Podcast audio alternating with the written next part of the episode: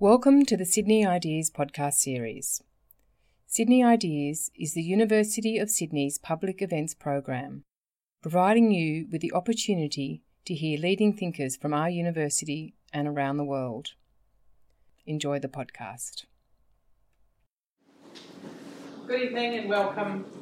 I'm Professor Annamarie Jagose, the Dean of the Faculty of Arts and Social Sciences here at the University of Sydney, and it's a pleasure to launch the inaugural Centre for International Security Studies Global Forum. Before I do that, and on your behalf, I'd like to acknowledge and pay respect to the traditional owners of the land on which we meet that the University of Sydney is built. This evening and tomorrow, as we share our thinking about uncertainty on a global scale, we recognise the histories of Indigenous engagement with uncertainty and also pay respect to the very certain knowledges embedded forever within the Aboriginal custodianship of country. The Centre for International Security Studies, CISS, was established in 2008 by a generous gift from Sir Michael Hintze, and under James Der Derian's direction, CISS applies critical approaches to geopolitics, obviously, but also biosecurity, cybersecurity, development security, quantum innovation, global media, and feminist security studies. I was kind of tempted to say last but not least, mm. but it really is last but not least feminist security studies. This is the first in what is intended as a series of global fora and has been made possible by support of the Faculty of Arts and Social Sciences and the School of Social and Political Sciences at the University of Sydney and the Carnegie Corporation of New York. Tomorrow, I understand that you will all be being almost magically transported from Circular Quay to Manly's refurbished quarantine station on something called an eco hopper ferry. I envy you that experience. For a considered, concentrated thinking about peace and security under conditions of uncertainty.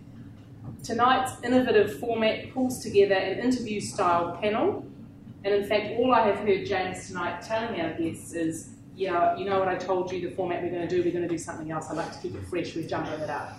People are like, well, what are we actually doing? now we will find out. From four leading international security experts, visiting scholars from Geneva, from Ottawa, and Copenhagen. It's going to be a great event tonight and tomorrow. Uh, we can promise you no certainty. We can absolutely promise you no truth. Please welcome Professor James Der Derian, who will introduce our panellists. Thank you.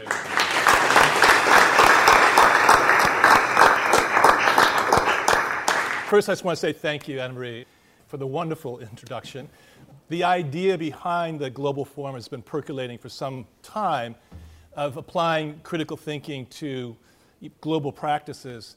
And it wouldn't have been possible without Annamarie's support and Simon Tormey, head of school, but also the Carnegie Corporation of New York. So I want to thank all of them for their support. And the idea behind it as well was to do a rapid response, and that's by academic standards, to the most pressing global issues. So we're going to be asking for you as well um, in the Q&A and, and also just by email, what you consider to be the most pressing global issue maybe that we did not address because um, this will be a series and uh, we want to be very much a dialogue um, with the public. There's no shortage of global issues, but we chose this one, peace and security under uncertainty, because it's fairly obvious. Uh, we have a, a new president in the United States, and uncertainty has risen with him to power. And if you Google Trump and uncertainty, you will get 30 million hits. It's been going up and back to 30 million to 40 million hits results. But I don't want, and we don't wish, we do not want to do the standardized sort of op ed 100 days of President Trump. So we wanted to be under uncertainty because I don't think we can lay all these issues on the doorstep of the White House. Some of these pre existed the current regime, but also I think they transcend lie deeper than the current president. I do believe by focusing more on the uncertainty than on the Donald, we also don't get caught in that mirroring effect, almost the kind of narcissism that really sort of marks this administration. If we obsess too much about the individual, we don't pay attention to the underlying you know, causes and, and movements that gave rise not just to this presidency, but obviously in other democratic regimes, authoritarian regimes, various movements. So we're not going to spend too much time on Trump's appearance, his tweets, or his policy pirouettes. We're going to try to pay more attention to um, the important issues uh, of the day, and we want to consider opinions from our guests to exceed more than 140 characters, add a little depth to the analysis, and also hopefully formulate some policy options. Now, I think with the rise in uncertainty also comes an increased need for us, academics, but citizens, concerned folks, to really apply critical thinking to some of these issues. And it's why we're staging this event here. And if you just bear with me for one minute, look around this room. This is a, the Philosophy Hall of the University of Sydney. In the back, we have dead white men, um, some in togas, the you know, philosophers that really marked the canon of Western philosophy. But it's also where John Anderson um, lectured for close to 30 years as um, the leading, I don't say the most famous, because many of you in this room probably don't know John Anderson, but he um, had a profound impact on many people by the, the, people he taught in this room. I think it was Roy McLeod who pointed this out to me. My former mentor, Hedley Bull, sat in these seats and took courses from uh, John Anderson. Indeed, in Hedley Bull's preface to his most important book, Anarchical Society, he acknowledges his debt to John Anderson, and he says, My greatest intellectual debt is to John Anderson, a greater man than many who are more famous.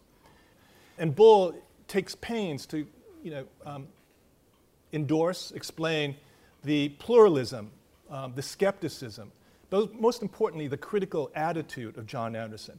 And we hope to bring that to bear in these global forum. It's really a counter tradition of applying critical thinking to ideas, often assumptions that are just too often taken as received wisdom. So we're going to eschew, we're going to try to avoid the superficial analysis, the political orthodoxy that marks a great deal of um, the current thinking about the Trump administration. And that's why I'm very pleased we have four international scholars. I think it's important to bring in outsiders to help us get out of our own comfort zones and, and our think, ways of thinking. And they're chosen largely, they came as visitors because they all, in their careers, have been very familiar with international theory, both the traditional and counter traditions, but they apply them to try to achieve better practices in world politics. Rita Abrahamsen is a professor in the Graduate School of Public International Affairs at the University of Ottawa. She's an expert in developing good governance in Africa, spends a lot of time on the ground, but also theorizing about it in um, two very important books.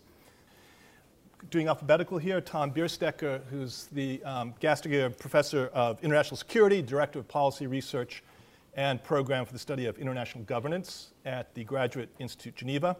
He's the guy who helps the good guys fight the bad guys with global sanctions. If you want to do targeted sanctions, national organizations, NGOs, transnational organizations often come to Tom to figure out how to do it effectively. Lene Hansen is with us from Copenhagen. She is the director of the Images Project at Copenhagen, Images and International Security. And she was the first full female professor of international relations. She's received, her work has been recognized by many with grants, but also the Danish Ministry of Science, Technology, Innovation awarded her the Elite Research Prize, which involved flowers and kisses from the Crown Prince. And money. And money, a great deal of, great deal of money.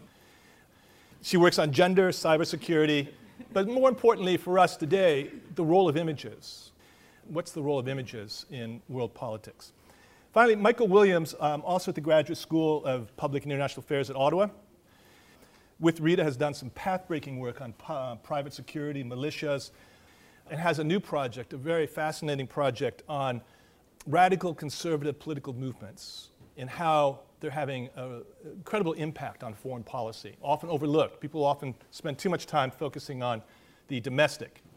Now, to start off, um, I'm going to try to raise the spirit of John Anderson. Although I have to say, with this digging going outside, I was worried they were disinterring some graves of old professors that supposedly are buried here. But John Anderson was a controversial figure.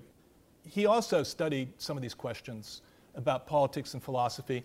And I think there's a new urgency that Anderson recognized as well, because I don't know how many people know this about John Anderson, but he was censored by the national parliament at one point. The, he was censored by the University of Sydney um, Senate for many of his views, and one of them was for um, daring to say that the memorialization of war sanctifies war. And he was thinking in particular about Anzac Day. And we're in the middle of another controversy about how we memorialize war, and it's related to the truth.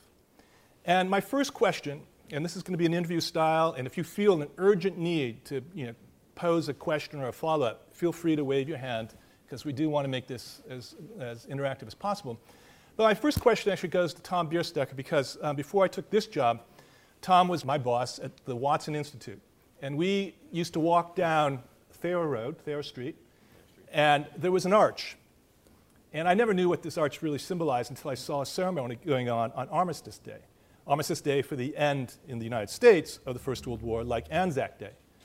And for those who are watching this eventually on camera, Anzac refers to, of course, Australia, New Zealand Army Corps, and the, the plan, the misconceived plan as it turned out, by Winston Churchill to set up a second front to attack eventually Constantinople, as it was known then, and um, defeat the Turkish, who were the, the Turkish allies of Germany. Didn't go according to plan, and 8,000 New Zealanders, Australians died in Gallipoli, the Dardanelles.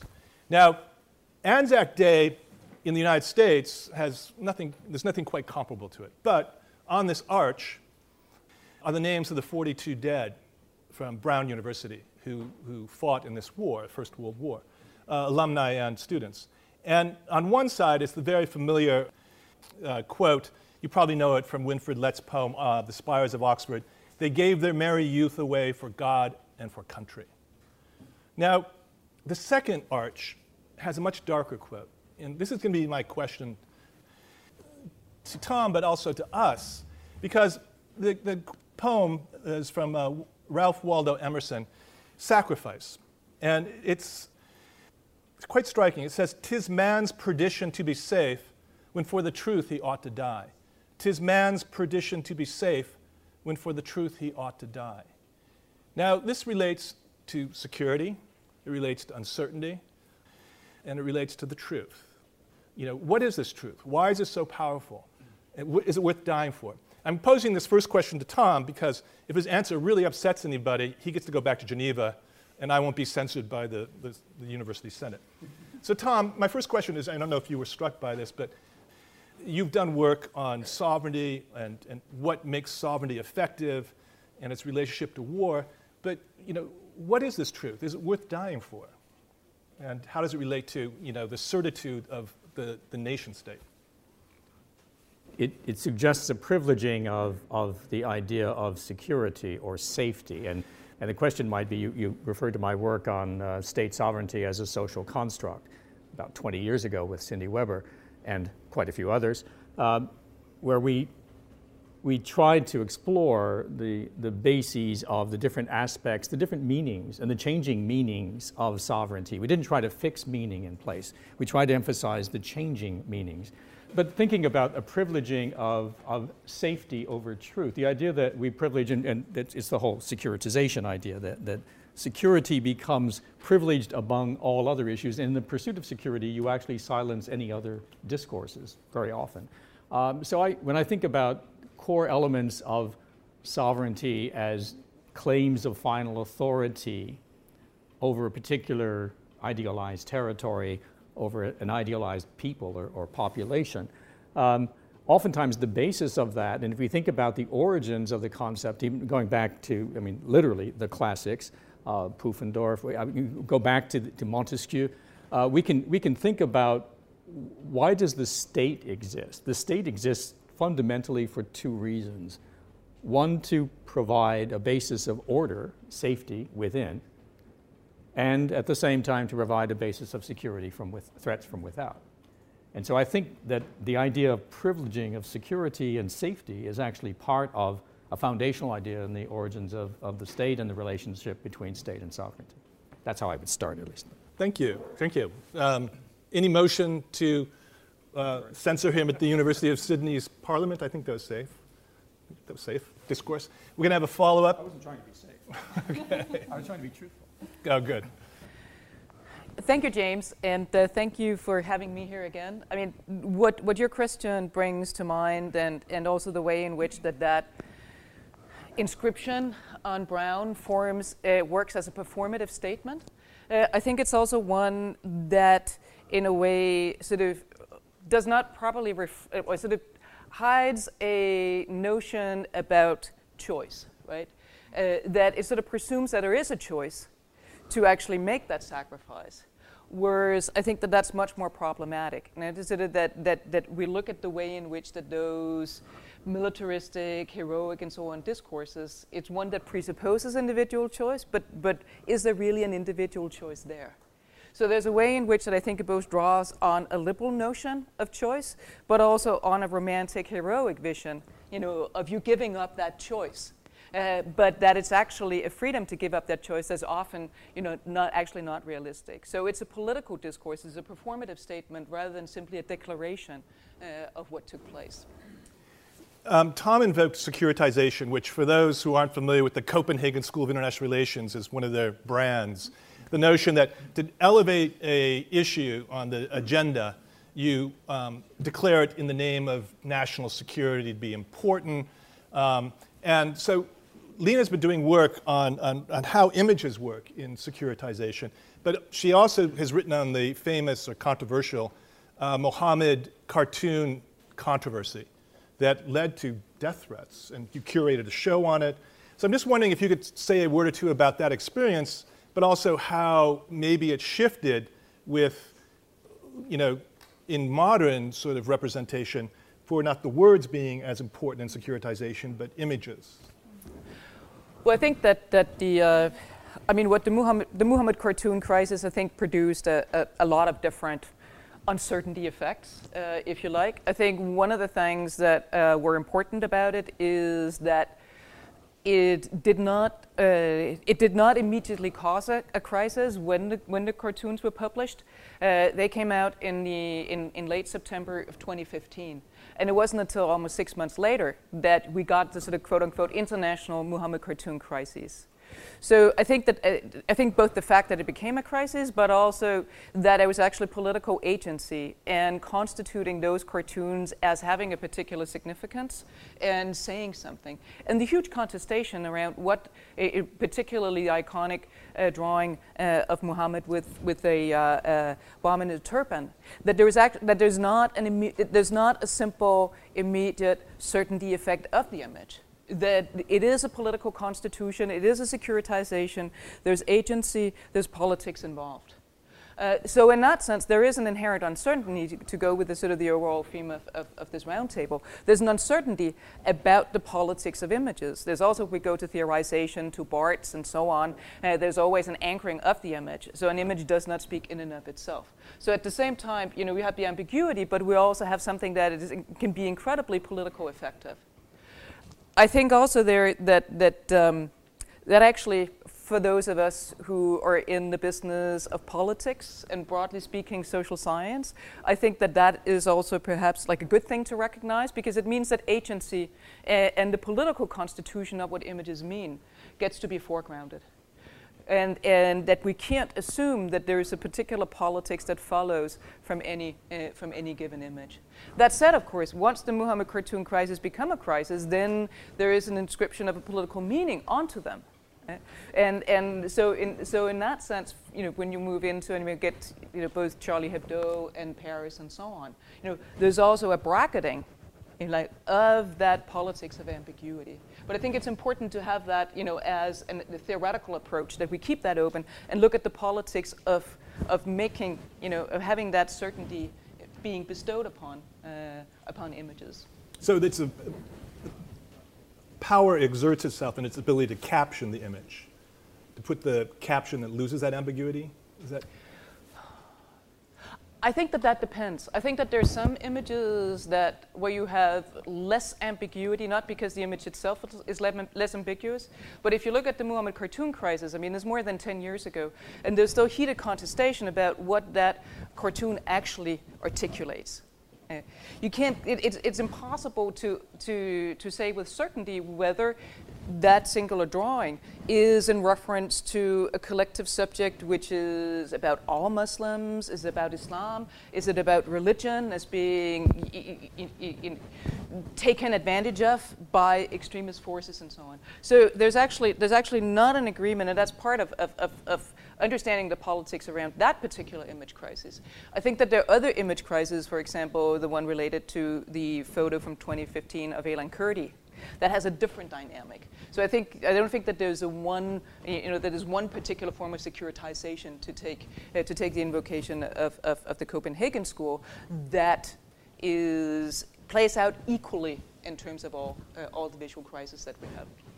I, I want to come back eventually to this question of you know how do our words take on meaning, and whether or not our intention, the intentionality of the author, you know, exhaust all meaning, or if we've lost that, particularly with the proliferation of media um, producing images. But I want to go to Michael because Michael's been, he's identified this rise of um, various, I think you, you rightly call it a radical conservative politics, not just politi- uh, conservative politics. But what do you identify, uh, well, in your identification of it, what role do you see uncertainty playing? Are they using it? Is it using them? Um, are they riding an uncertainty wave? What, how do you um, kind of put cause effect here? Great. I want to, if, if I can answer that by coming back to your first point. You should know by now there's no rules to this. Great. Your first, your first question is, is, um, is really about the relationship between philosophy, history, and war. Okay? And I think the context is really interesting here because if, if one is looking at Emerson, the context is really the first, is, sorry, is the Civil War. Right? It gets recommemorated in the First World War. But the real context is the, is the First World War. And Emerson's main point is that basically one has to be willing to die for truth, which sets up a certain conception of certainty, right? That one has to be certain of the truth, so certain that one is willing to die for it. There is, I think, a really interestingly important counter tradition, particularly in American thought, that's very important. And it's one that I personally find fascinating. And I associate it most with, with a, for me, one of the most interesting figures in, in legal and political history, Oliver Wendell Holmes, the longest serving justice of the American Supreme Court ever, who reacted to that, who was wounded three times in the Civil War, very, very nearly died, and who reacted against that with an argument that, in fact, certainty was the problem, and that one needed to have was a conception of society, politics, law, and indeed truth that was separable from certainty in that way. And my, my favorite, I'll just toss this out there because it's my most, my most favorite quote from, from Holmes, who was a very controversial man, but very interesting one. He said, Free speech is a theory that I find impossible to believe. Right? This is a justice of the Supreme Court, not just me, right, saying whatever I want. But it is a principle that I hope I would be willing to die for. That, it seems to me, the Emerson, sorry, the, the contrast between the Emersonian position on truth and politics and the Holmesian position on truth and politics sets a context that is really, really important. And I think maybe worth, worth us thinking about a little bit further. Can I come back to the radical conservatism later? Because yeah, I'll yeah, probably let's go talk all the way too much. through. I have a feeling Rita might have a word or two to say about this, or would you like to move on? Truth, uncertainty, and security, or we can move on to. No, I, I would rarely be lost for things to say.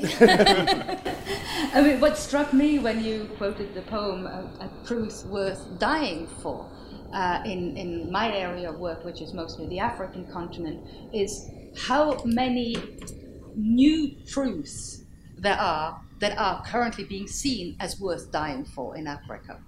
So we have seen in recent years a kind of growth of movements that people are willing to die for. And they are oftentimes uh, presented as if they are old, traditional, ancient, ethnic, ethnic, or religious.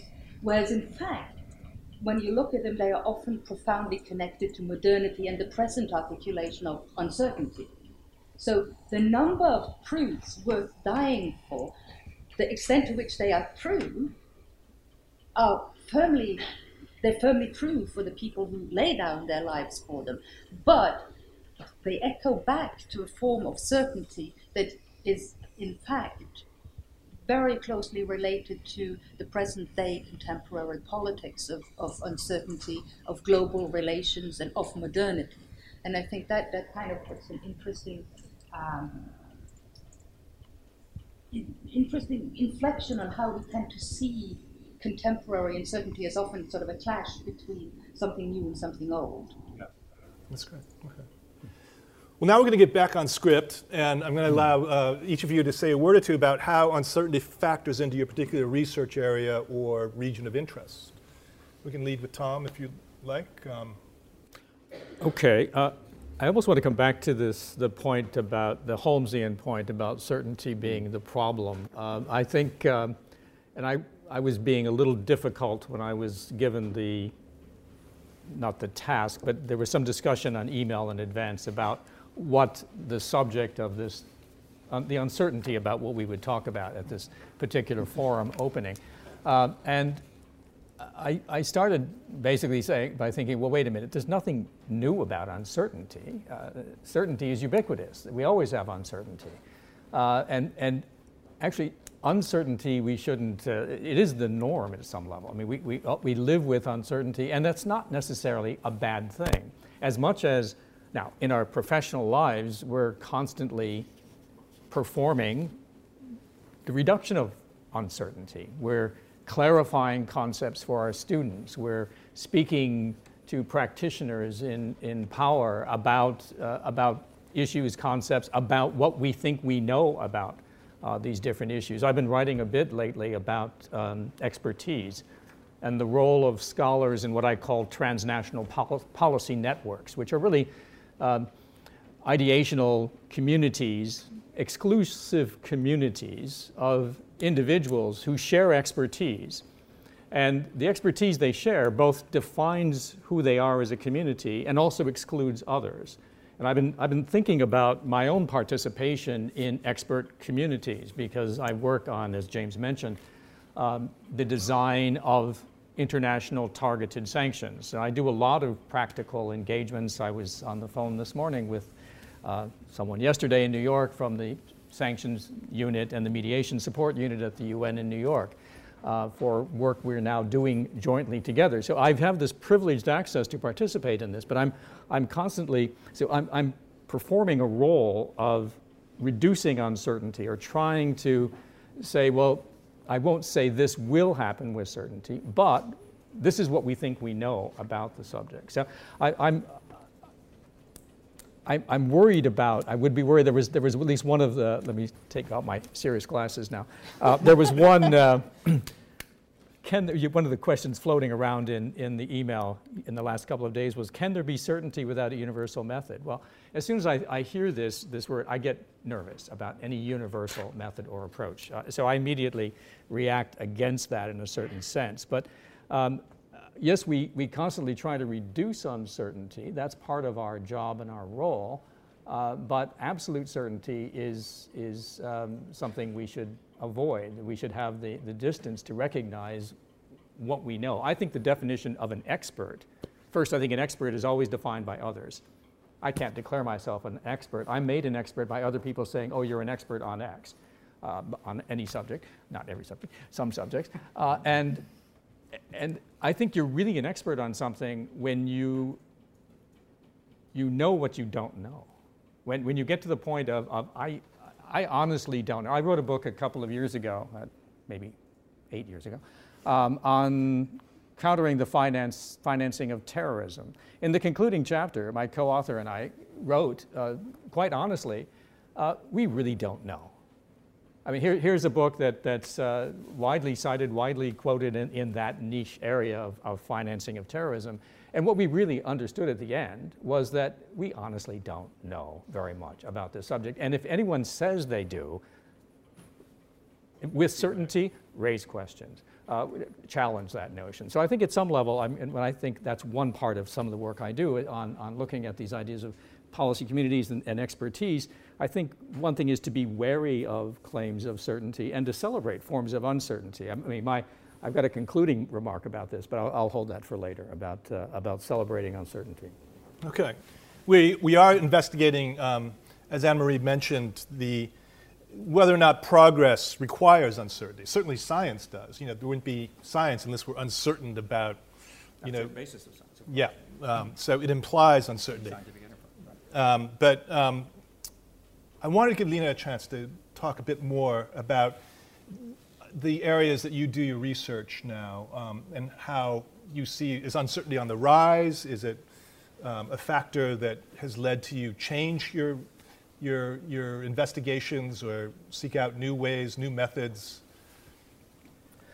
Well, I think the uh, the, the the first response you know, for this for this intervention is sort of tying in with the with the, the the question of the Muhammad cartoons and the politicization, securitization, and so on, that that obviously is also connected to broader discourses on immigration uh, and questions about Muslim uh, immigration and integration uh, in in West European politics, and particularly in the case of Denmark, where I'm from. So I think what what what one of the things that I find uh, noteworthy about uncertainty. And the reason also why we're talking about it here, it's not just because I take it, it, it's not just because it's a fascinating ontological, epistemological condition of science and so on, but it's also because there is, it has attraction as a political discourse at the moment. Right?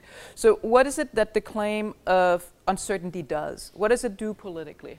I mean, so in that sense, they, I mean, we can, you know, we can address it uh, as from the academic, like as something that, that, that, that, that is integral to the academic en- enterprise, but we can also look at the way in which it's part of policy discourses.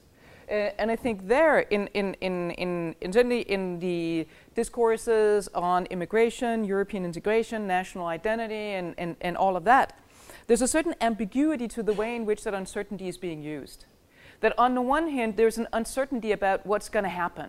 You know, if when uh, the the influx of, of immigration, but at the same time, there's also a certainty that something is going to happen, which is not simply a seamless integration. So I think as a, uh, as, as, a political, uh, if you like, representation, uncertainty does something to both claim certainty and uncertainty at the same time. And how that then plays out, I think, is a question that's an analytical question for us that are interested in the, or working on the politics of representation to look at the specifics of what that does. Right? I think it does something differently, for example, if you're looking at Denmark, Sweden, and Germany. And, and the way in which that discourses uh, uh, has, has evolved over the last over the last three years. But I think my first sort of would be to you know to actually connect that and see it as a political representation that itself claims a particular place. I'd like to push uh, this theme a bit further with Michael because um, you were at Aberystwyth, which was um, probably the home of critical security studies, and Colin Wight, our, the chair of our departments from there, and other people have been there, and Adam and others. And, and one of their tenets is that in some ways, all this talk about uncertainty is a luxury of the West.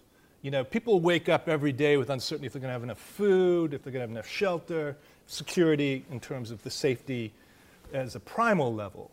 Um, do you feel that this is a little, it, it, we're, not, we're not respecting that enough, that we're being too Western, too privileged in this discourse about uncertainty?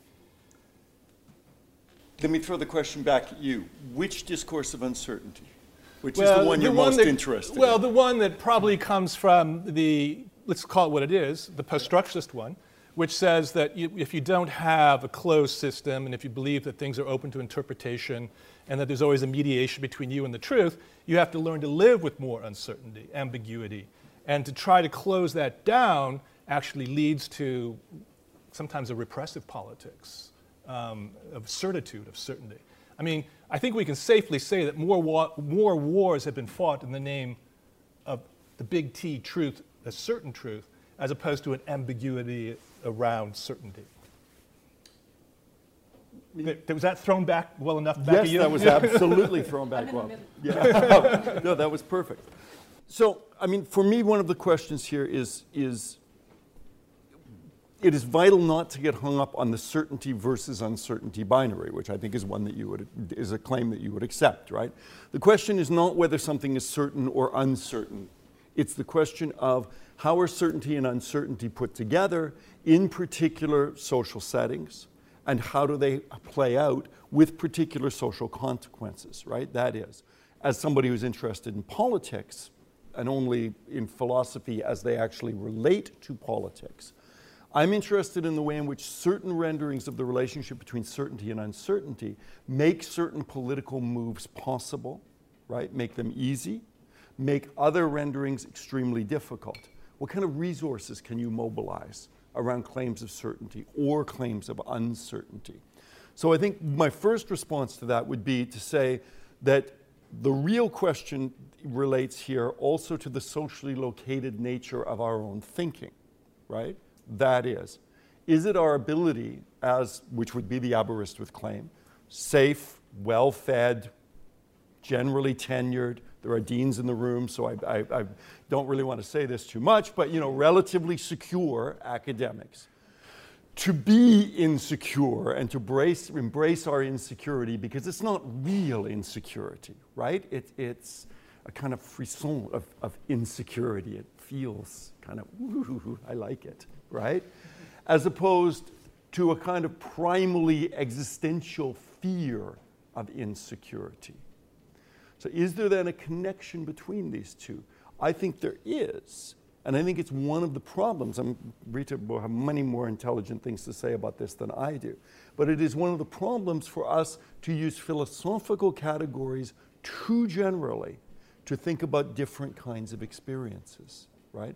And I worry that we have an, we have an almost equal, t- we're so worried about universalizing certainty that we universalize uncertainty in a way that it becomes insensitive to the kinds of things we're looking at. That's not a very good answer, but I, no, it's, I mean, it's good. Rita, uh, Rita you've thrown down the, the gauntlet here. Yeah. Wax philosophical about uncertainty. No, I mean, I, I, agree with, with Michael, uh, Michael's argument or, or point, and, and somebody who was also in Aberystwyth for a long time. You know, it's hard not to at a certain level. I think if you work in the areas of the world where I've spent a lot of time working, you are acutely aware of the fact that philosophizing about uncertainty is in some ways a luxury. And it's also not, as Tom was saying earlier, there's nothing new about that. If you are uh, living in uh, Mogadishu, or if you are living in uh, Lusaka, or in Addis, or wherever you go on the African continent, for most people, life has always been uncertain. It's always been unpredictable and it's always been risky. We can use all those, excuse me, synonymous words for uncertainty, you know, unpredictable, risky, dangerous, you know. This is the condition of life always. And we can be philosophical about it, but at there's a certain level you also want to say, how do we think about the practicalities of living life on an everyday basis under conditions of uncertainty?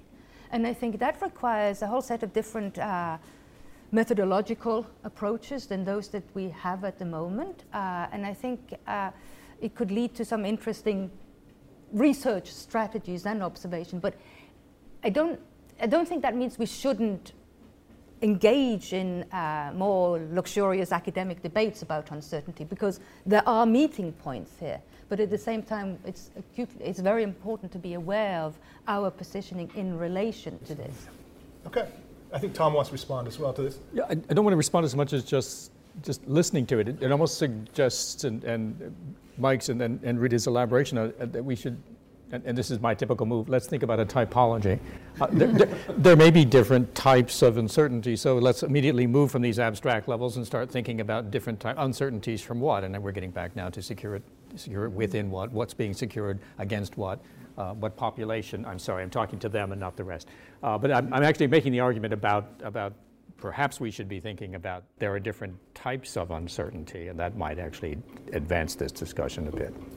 And, and also, just uh, I think how uncertainty changes, because to say that people have always been uncertain doesn't mean that they always or, uh, uh, lived in conditions of uncertainty, doesn't mean that those conditions are not changing.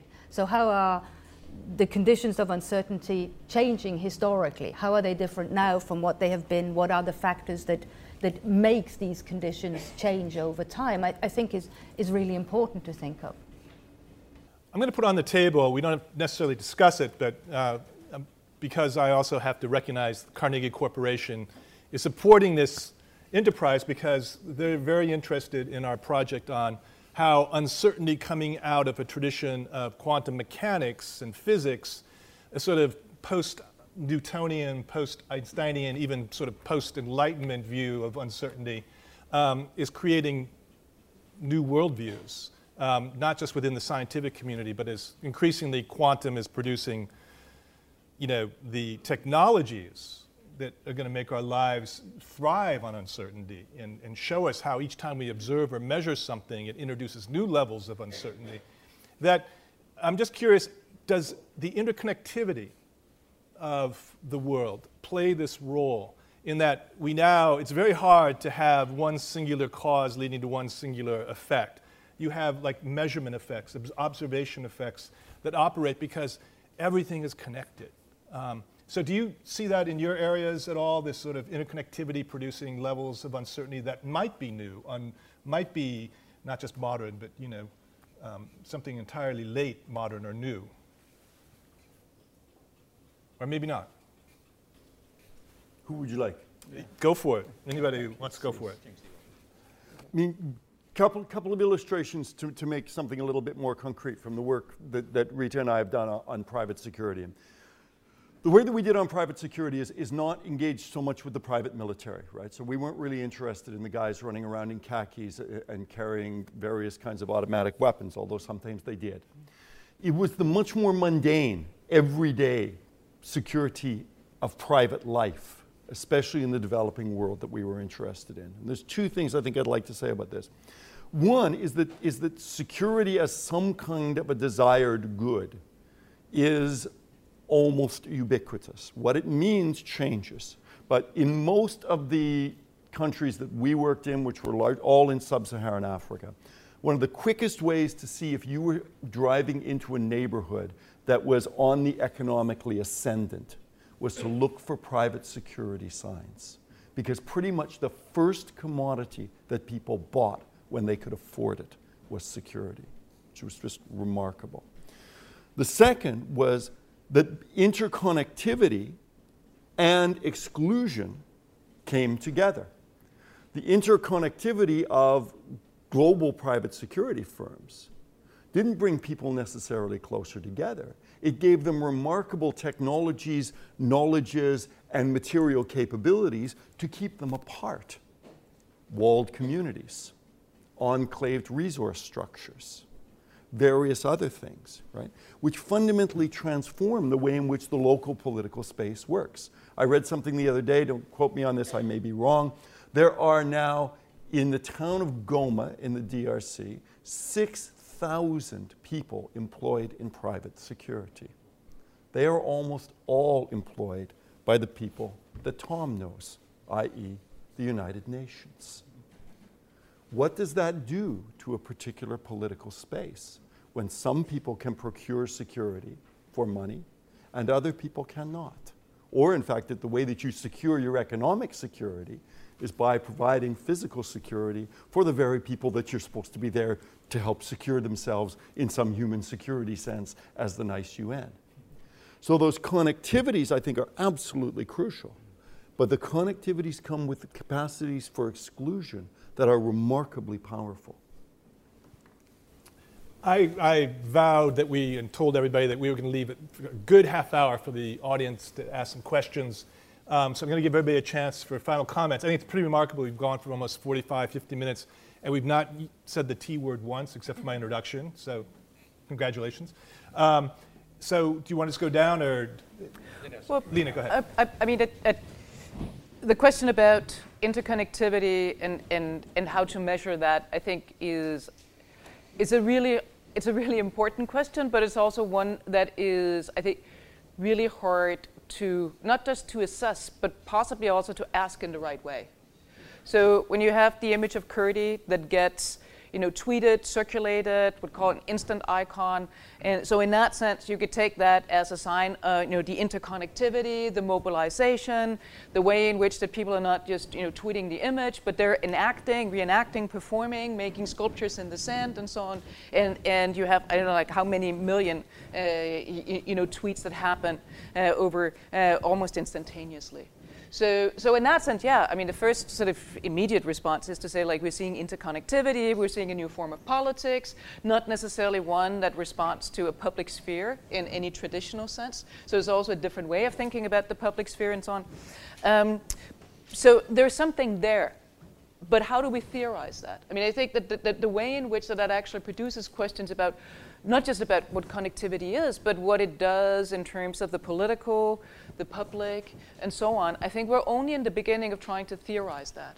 Uh, and, and I think that there is probably also perhaps a danger that we move too quickly to the empirical or that we only move to the empirical uh, and assess those questions through know, numbers. So, you know, 40 million, you know, hits on Google with Trump. It says something, but, you know, what does it say? Does it say something more than it was 10 million? You know, I, I think it's really important that we keep the empirical and the theorization. Uh, that we keep both of those, uh, those open and that we don't move too quickly to thinking that we know the theoretical framework through which we are to understand the things that unfold around us. I think I just had my hand slapped for not doing good quant no, no, no, social science, but No. it was deservedly so. It, it didn't feel that way to me, James. But, but if you felt slapped, then. Uh, okay, so we're going to open it up. Um, there are hand mics. Um, did you want to say one last No, word? no, not the last word. Just wanted to, just an observation about, and it's really taking off on, on Mike's point and a bit on Rita's about, and this is, this is just the standard story of the internet, the possibilities, the connectivity, the extraordinary things that it enables in terms of formations of communities, but at the same time, it creates so many separate communities. So the, the whole idea of where's the public, where's, where's the cosmopolitan citizen, in fact, we now have fragmented, increasingly, increasingly fragmented communities, and that does bring us back to this question about multiple truths, people who live in their own comfort zones of truths, and that's also enabled by the very same interconnectivity. There are definitely a lot of filters and bubbles and polarized um, interest on the internet as well. So if you could introduce yourself, and we'll be very good about making sure everybody has a chance to crack the question. Thank you. Um, good evening. My name is Cosmos. I had a question. I was struck by the comment that there are different types of uncertainties. And recognizing, well, I think you may accept there's different types of crises as well. Um, some crises are, are not genuine crises, I can use that term, some are manufactured crises for political uh, outcomes and so on. Is there any type of thinking that goes around what different types of uncertainties lead to different types of crises that are the, particularly the bad ones? And how do we filter off the noise for the crises that are actually not really crises but taking up time? Um, is it about interconnectivity? Is it about the, the rates of uptake? Is that the indicator? Is it, is it something else? Can, can we somehow target on the things that are actually more important and focus less time on things that are less important. I think you've hit on something. This is because we all cut our teeth in international relations on Graham Allison about, you know, if, you, if you're within a bureaucracy, if you can create a crisis that you're the only solution, it you know, elevates your status within the government. Cuban Missile Crisis is the classic here. But there's, there's there is literature on this, but um, would people like to respond specifically to this? Is there something similar that we maybe need in uncertainty um, and, you know, talking about uncertainty as a concept when it's manufactured to the advantage of a political interest. Is that what you're? Okay. Everyone is looking at me. um, I mean, I, th- I, think that's a very good question, and I, I think now I'm going to say the T word. Um, Trump, particularly mm. now when you know we all seem to be completely obsessed and captivated by what he's going to do next.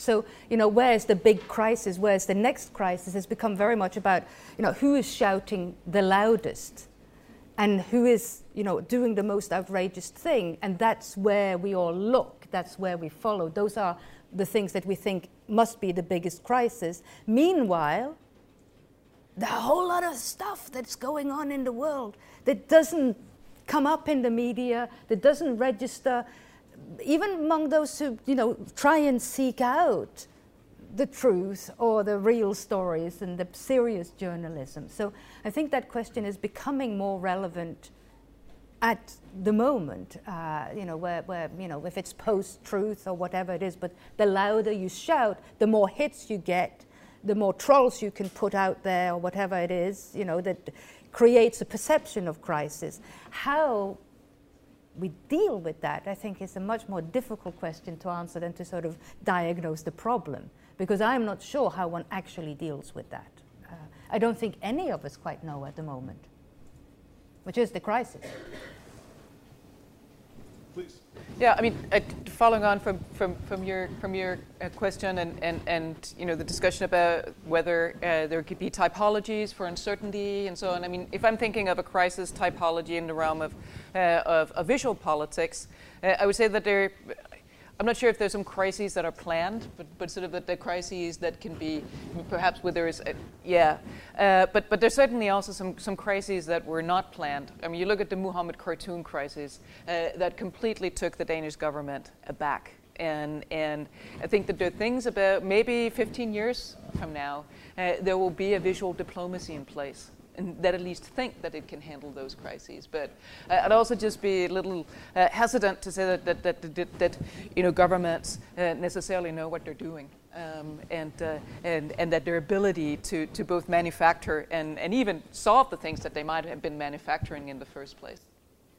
I would just add that um, organizational theorists are looking at how complex systems produce their own crises because you know a very small little event can produce these profound cascading you know, ripples through the system. And that's certainly the interconnectivity helps you know, take the localized incident and transform it into an international crisis. And maybe the same way, the way that you know, Trump's tweets can amplify, you know, an amplification of uncertainty. Other questions, um, comments, interventions, please.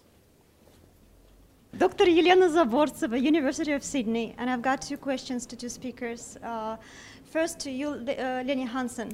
You've mentioned that Danish, uh, it was a huge surprise for Danish government initially that uh, cartoon case be became so popular uh, and, well, uh, infamous and widely discussed.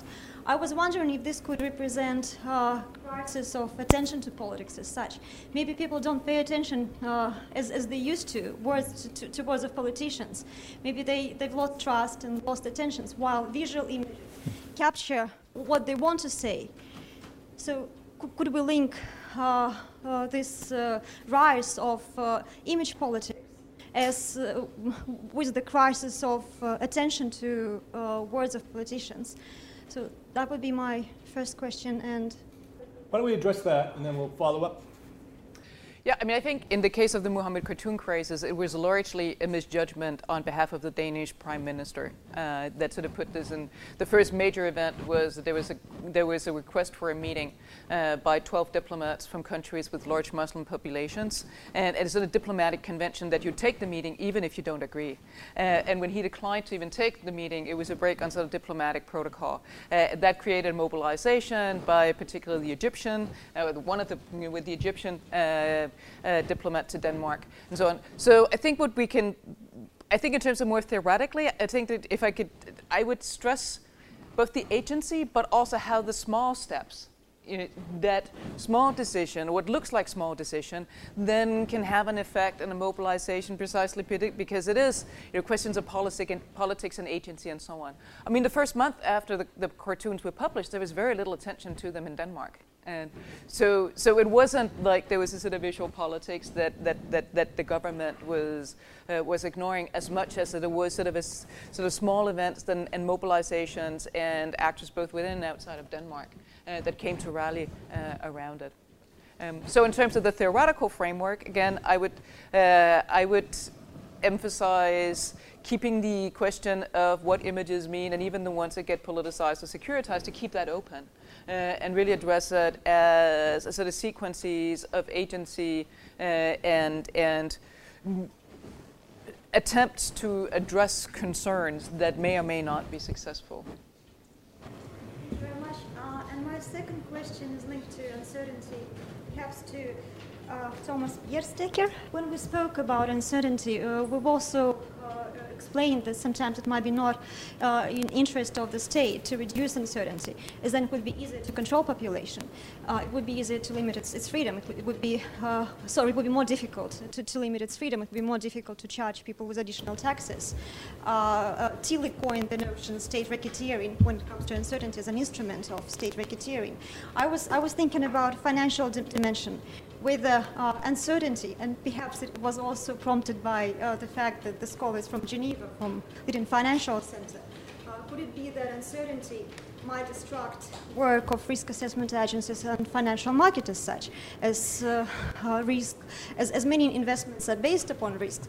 Uh, huge capital is often built upon uncertain and shallow investments.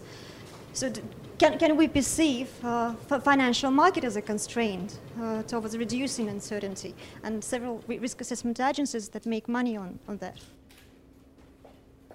Uh, there are lots of different aspects of what you were saying about uh, financial uncertainty. Uh, it's interesting that uh, I live in, in a very cosmopolitan city that's identified with internationalism uh, in every aspect. In fact, we spend a lot of time talking about the future of Genève International, and it's typically the UN and the associated agencies. I frequently point out to people, but Genève International is also the people who assist with the laundering of funds, uh, with the organization of private security, uh, with the, and actually make profits out of uh, financial uncertainty. So there's a, there's a, a very important aspect of two different faces of, of Genève Internationale, uh, which we've done a little bit of, of discussions uh, when the Director General of the UN in, in, uh, in Geneva decided to make a big theme about uh, uh, understanding and promoting international Geneva. It was interesting to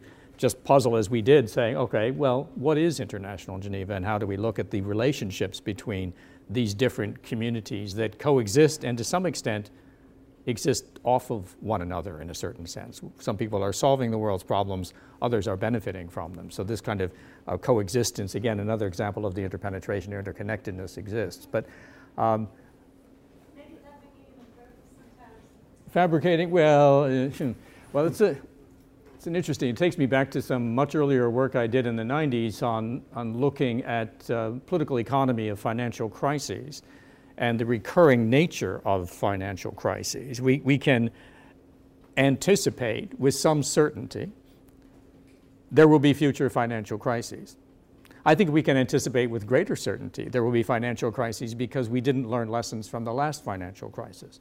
Um, in fact, in terms of, of now I'm making a more political statement about needs for greater financial regulation, particularly among, uh, among the incentives in the financial community. So there are certain kinds of of industries that thrive precisely on uncertainty. And those, of course, are also the industries that, that you're studying in your work in Africa, which are looking at uh, the, the provision of, if you can afford it, the greater certainty. So it, it, uncertainty is big business, certainly, as well. And, um, and financial markets are like, um, are like gambling, I suppose, at a certain level. Um, so there is this relationship between them and, and, and their periodic rise and, and, and collapse. We can, we can say with some certainty there's nothing new, just like uncertainty, there's nothing really new about financial crises. We've had them before, we will have them again. I can say that with some uncertainty. What I can't say is when we'll have them, uh, because if I knew that, then I'd make a lot of money. But I'm an academic. So. I'm John Keane. Uh, I have a question for all of you, and it's. Um, it might smack of pedantry, but uh, I'm, as an outsider, let's say, I'm utterly confused by what you mean by certainty or uncertainty. And I'm wondering whether um, that's because, and you don't have to be a Nietzschean to say this, that's because you can only define something with any certainty if it has no history. Uh, so is it that the, the, the whole idea of the the pair certainty uncertainty is shot through with time, which means that in a way, if you wanted to be um, a devil's advocate, the whole problematic of uncertainty is kind of a non-issue, because not even certainty is uh, is certain. And as I noted, uh, some of you um, uh, define certainty as to do with the integrity of the body the discussion you had about waking up in the morning under conditions of pauperization and violence and so on. Uh, yet it's often, uh, certainty is often linked to evidence, facts, truth, reality. Uh, there's a great tension there. But I wondered whether you might, someone might have a go at defining what uh, certainty actually is. The other comment is to do with John Anderson. Uh, if he were in this room, he would be struck by the fact that not one of you mentioned religiosity. You know, he, he, his whole career is bound up with a struggle against organized Christianity. And I'm wondering, Tom, it's a question for you. You've said several times that nothing is new about uncertainty, but doesn't it make a difference uh, when cosmologies in which you know millions of people live shift from a world where there is a God and uh, there is, of course, heaven and hell, and in which religion is, you know, the sigh of the oppressed and the heart of the heartless and so on. It has its own uncertainties, but isn't there a, something very major, important that wasn't so far mentioned? The shift from that cosmology to a world of states and power and controversies about many things. Isn't that a very important shift? And in that, if that's the case, then our misfortune, you could say, ironically, is that we ha- we're, we're learning or we we're forced to learn to cope with a new, new modes of uncertainty that are actually pretty difficult uh, to handle because there ain't no God. Yes. Uh, I agree. Uh, I'm going to pass this on, but I, I, think you know every great uncertainty. To paraphrase, I don't think I think it was Bertrand Russell. Or no, it wasn't. It was somebody else. Um, begins as a blasphemy. You know, there's this cycling through, and I think you're right to point out this. Uh, call it what you wish, aporia that that that we don't talk about too much. It's the third rail in some ways of how um, we have passed from a monotheism to competing monotheisms. And I think that's part of the issue of why, you know, a lot of the current clash of civilizations, whatever else, is redoubled the effort to assert one single truth. It's, it's you know, you can't have multiple monotheisms. It's, by definition, blasphemy. So that's led to a lot of the, I think, current conflicts and and, you know, would a polytheism cure that? I'm not sure. I doubt it. The Romans were pretty good at making wars with other polytheistic countries and empires.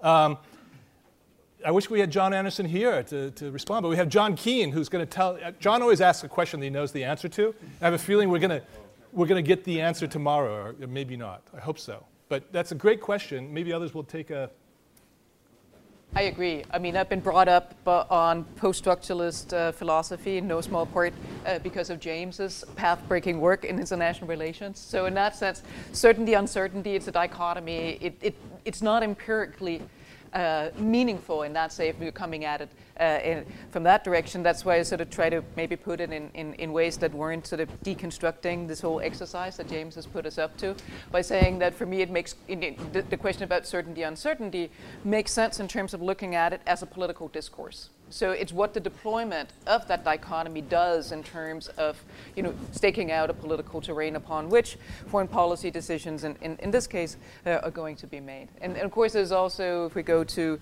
Rob Walker and inside outside and, and the dichotomy uh, that the sovereign territorial state is tied up with and so on, I mean, certainty will map on to things that can happen within the state. You know, that there's a possibility to have a certainty around, uh, around national politics, and of course, you have the international, it's the classical realm of uncertainty. The only thing that's certain is that there's repetition and it's impossible to have progress and, uh, and so on and so forth. Um, so, um, yeah. It's good. Uh, run through the different traditions of international relations. Can I, okay, see if I can try to answer this by linking it up to the question of yours that I didn't answer very, very briefly. The interesting thing about the way that James framed the problem was that there's, there's this thing called truth and certainty, and that's kind of difficult theoretically, but probably bad politically. And there's this thing called uncertainty that is probably therefore good politically, in the sense that it will generate kind of nice politics in some way, or at least potentially nice politics. This is the, one, of the, one of the ways of reading the postmodern ethic. One of the things that I find fascinating about contemporary radical conservatism, just try to answer your question, is that they actually accept the first two of those premises. These are not conservatives who look back to a truth. These are people who completely and utterly accept that there is no certainty. They are radical Nietzscheans in that way, if we want to look at it this way. Their argument is that therefore you need to get out there and create one. Right? And to do that, you need to do it strategically. You may have to do it with the use of religion. You may have to do it with the use of nationalism. You may have to do it with the use of race. But you need to get out there and do it. And the most interesting people on these, I think, are, are people who now call themselves the new reactionaries. And there's, there's, a couple who are interesting if you're interested in looking at them. Philosophically speaking, the most interesting one is a man who used to make his living as a practicing philosopher at none other than the University of Warwick for 11 years in the UK. His name is Nick Land, and I highly recommend to you his long essay called Dark Enlightenment, which is basically a call for a contemporary reactionaryism. Yet, if that is the case, then this question moves quite substantially to one of politics. Right? Because what is crucial here for these people is not whether truth exists in some onto sense. It is whether or not you can grasp the political necessities that emerge out of that lack of, of certainty. And this is what they actually think they're doing. And that's why I think in this context they're particularly interesting. Tom. Yeah, I was uh, since I was also mentioned in the question. Let me let me uh, respond slightly to what I was thinking of by way of conclusion, but didn't get around to earlier, and that is, is the idea that uncertainty is, is, first of all, uncertainty is essential for the pursuit of science. And in my view, that, that is, you, you, if you know the outcome, if you know the answer to something, there's no point in engaging any, in any systematic analysis of something. In fact, I do consider, in fact, even in my script here, it says it's akin to religion, moral suititude, and dogma. Uh, as uh, that, and, and, and I also wrote earlier, absolute certainty is always an approximation.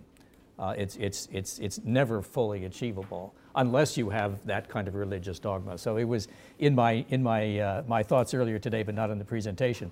But let me, let me link it briefly to democracy in a certain sense, because this is, I think, a more, and now getting down to the practical politics of our day.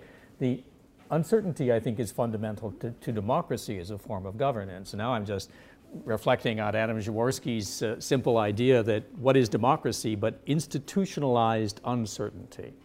That is, you have institutions, but you don't know the outcome of the process of those institutions. So if we think of, of, of democracy as institutionalized uncertainty, then it's the threat of more certainty. How to rig elections through bots, how to, uh, how to use psychometrics that should be of, of concern to us, that should more, concern us more than greater uncertainty. Can I, add, yeah, can I just add something very quickly to that? Uh, I completely agree with everyone that you know this uh, strict dualism between certainty and uncertainty is not something that will take us anywhere.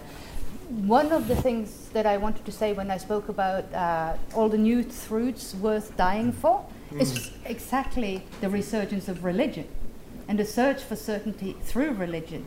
So if we look at the African context, the idea of religious wars, conflict over religion is a very new thing. West Africa, East Africa, very much a return and a resurgence of religion as part of the search in some ways for certainty. So if we haven't mentioned it, now we have, and we absolutely hmm. should have. What I find particularly interesting about this in many ways that is that they are often framed and understood as something new, right? But they also hark back at the same time to something that has been lost. And in that sense, when you say there ain't no God, hmm. well, he's, he or she or they are coming back big time, right, in this picture. And I think that's a very good observation. Mm-hmm. I'd be interested in the debate you two have about this, because Michael was saying that the, the, the God thing's on the decline in the radical conservative global movements. You're saying it's on the ascendant, or? God is um, one option. Mm-hmm. So if you look at radical conservatism, big question for the radical right is the United States a nation? That's the nationalist argument.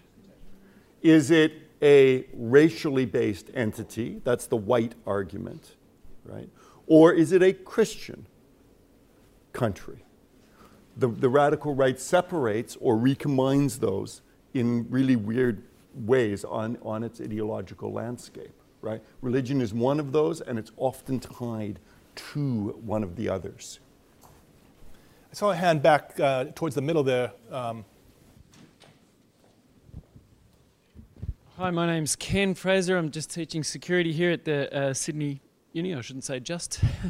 um, I uh, have a much more practical, prosaic uh, comment to do with the relationship between war and uncertainty, and that is. Uh, I want to just make it clear that I'm not defending Donald Trump in any way, but uh, one thing he does say is that. So I teach security, but I'm also a student of strategy, and any good strategy strategist knows that uncertainty, creating uncertainty in your opponents, is a very good thing to do uh, when it comes to strategy. So I'm interested in this recent North Korean crisis, which I'm not sure where the crisis comes from. Uh, and I'm also interested in this idea that, that Trump has expressed on several occasions of saying you don't tell your enemies what you're going to do. So do we have any comments? I'm just wondering about uh, if we have comments about that. That uncertainty is actually a very smart strategy uh, in that sense. I don't know whether he's using it in a smart way, but it, you know, in a, just as a general comment. So just to come back to the war theme that we started with. I appreciate that. Impressions on that one? You're absolutely right. I think there is much, one, one underestimates Trump at one's peril, I think. Um, I think there's at least two things going on here that are quite interesting. One is this three things. One is the creation of uncertainty as a political tactic. Right? I think this is something, if you read um, the Donald's wonderful book, The Art of the Deal, um, you see that this is one, in fact, of his prime negotiating tactics. You never want to let somebody know where you're coming from if you're trying to buy their house or their building or their country or whatever he he, he's desiring to buy at a various time.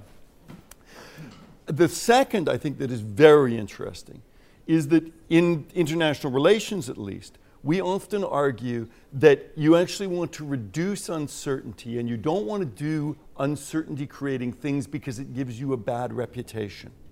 And this comes back to the question about time that was asked earlier. One of the things I find most interesting about Trump is he appears not to care about that, right? People say, but you can't hold this position because it absolutely contradicts the one you held two weeks ago. If you notice that, he never even bothers to address those claims. Reputation in that sense does not matter to him, which gives him actually a really interesting strategic advantage, I think, so long as he can get away with it. It opens up some very dangerous things as well.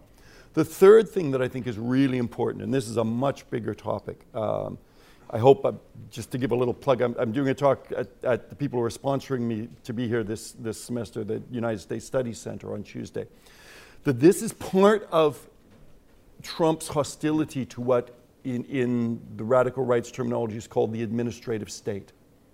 Because what the administrative state does is it puts in place procedures and norms that allow predictability, everything that international liberals like procedures and norms are exactly what Trump does not want, right? Because that way you can actually make these strategies work. So his hostility to almost all forms of, of global governance, as we think of them in the nice liberal sense, is actually both ideological and strategic. In fact, there's no difference between them. He mentioned the word or two words, global governance. Uh, I'm sure, Tom, you have a response to this. No, I'm not going to talk about global governance. I'm going to talk about uh, I won't pick up that bait. Um, it's um, no, it's uh, now we're back. I, I, was hoping not to talk about this as well. The, the, the, the, Trump factor. The, there is. I mean, you're right uh, that that he does have this. Uh, it, it, has certain strategic advantages. The complete uncertainty. I mean, someone with no prior experience in government, limited understanding of foreign policy inconsistent temperament and prone to radical changes in, and reversals in policy with, as, as Michael says, no, no reflection. Inconsistency, oh, well, whatever.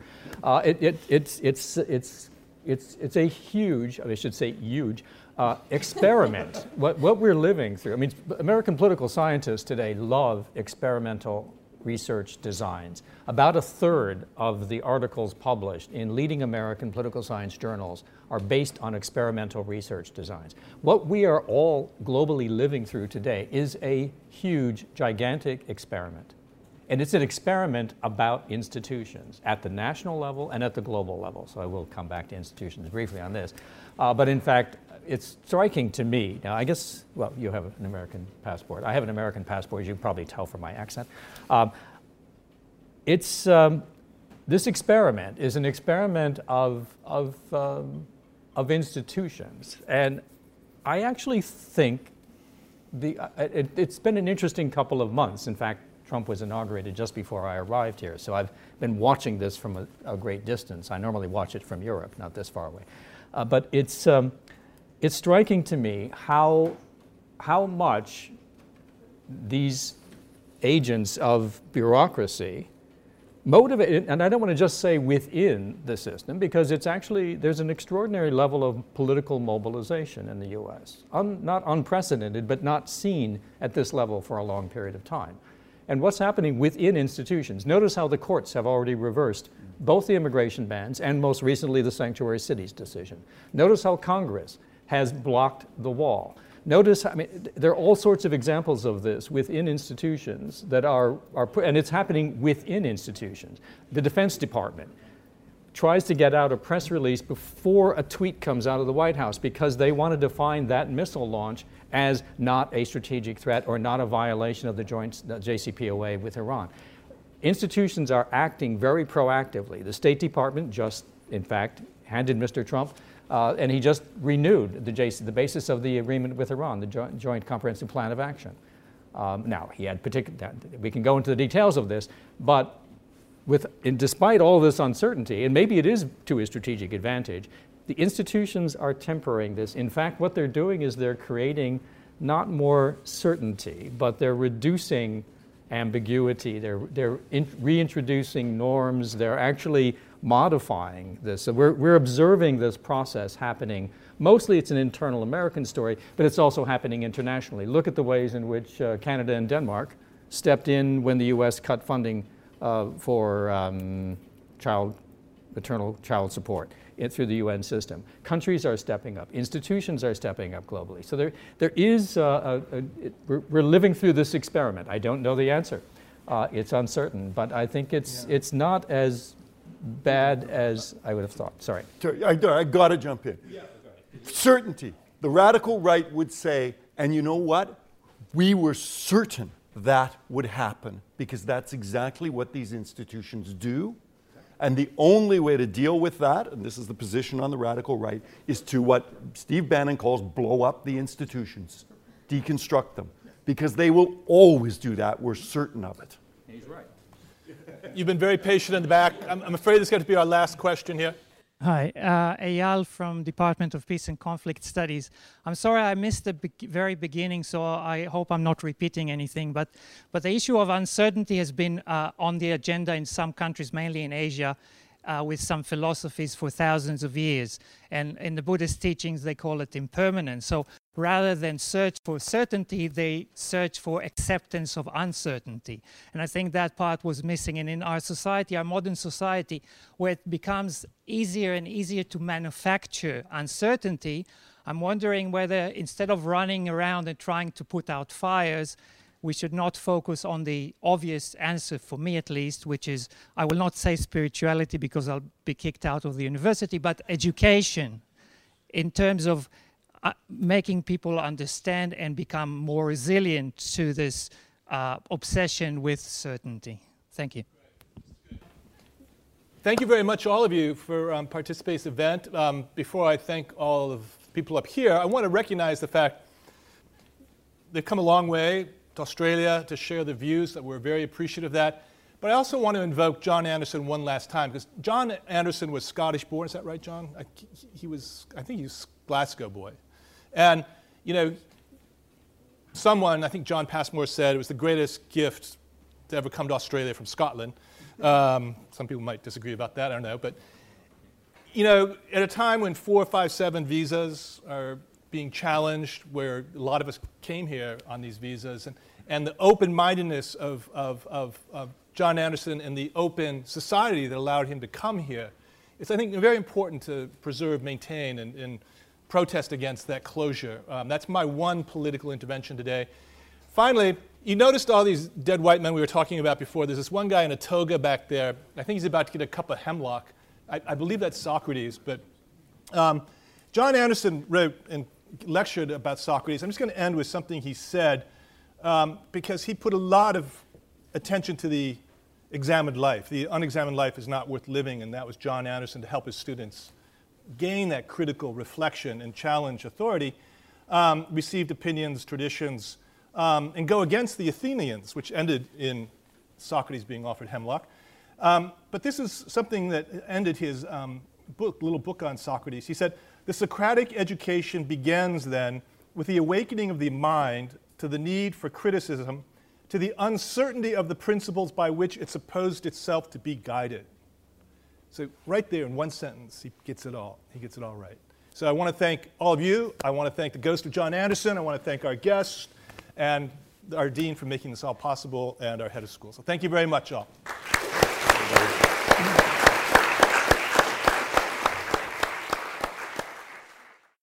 Thanks for listening to the Sydney Ideas podcast series. For more information about our upcoming events or to listen to more podcasts, head to sydney.edu.au forward slash Sydney underscore ideas.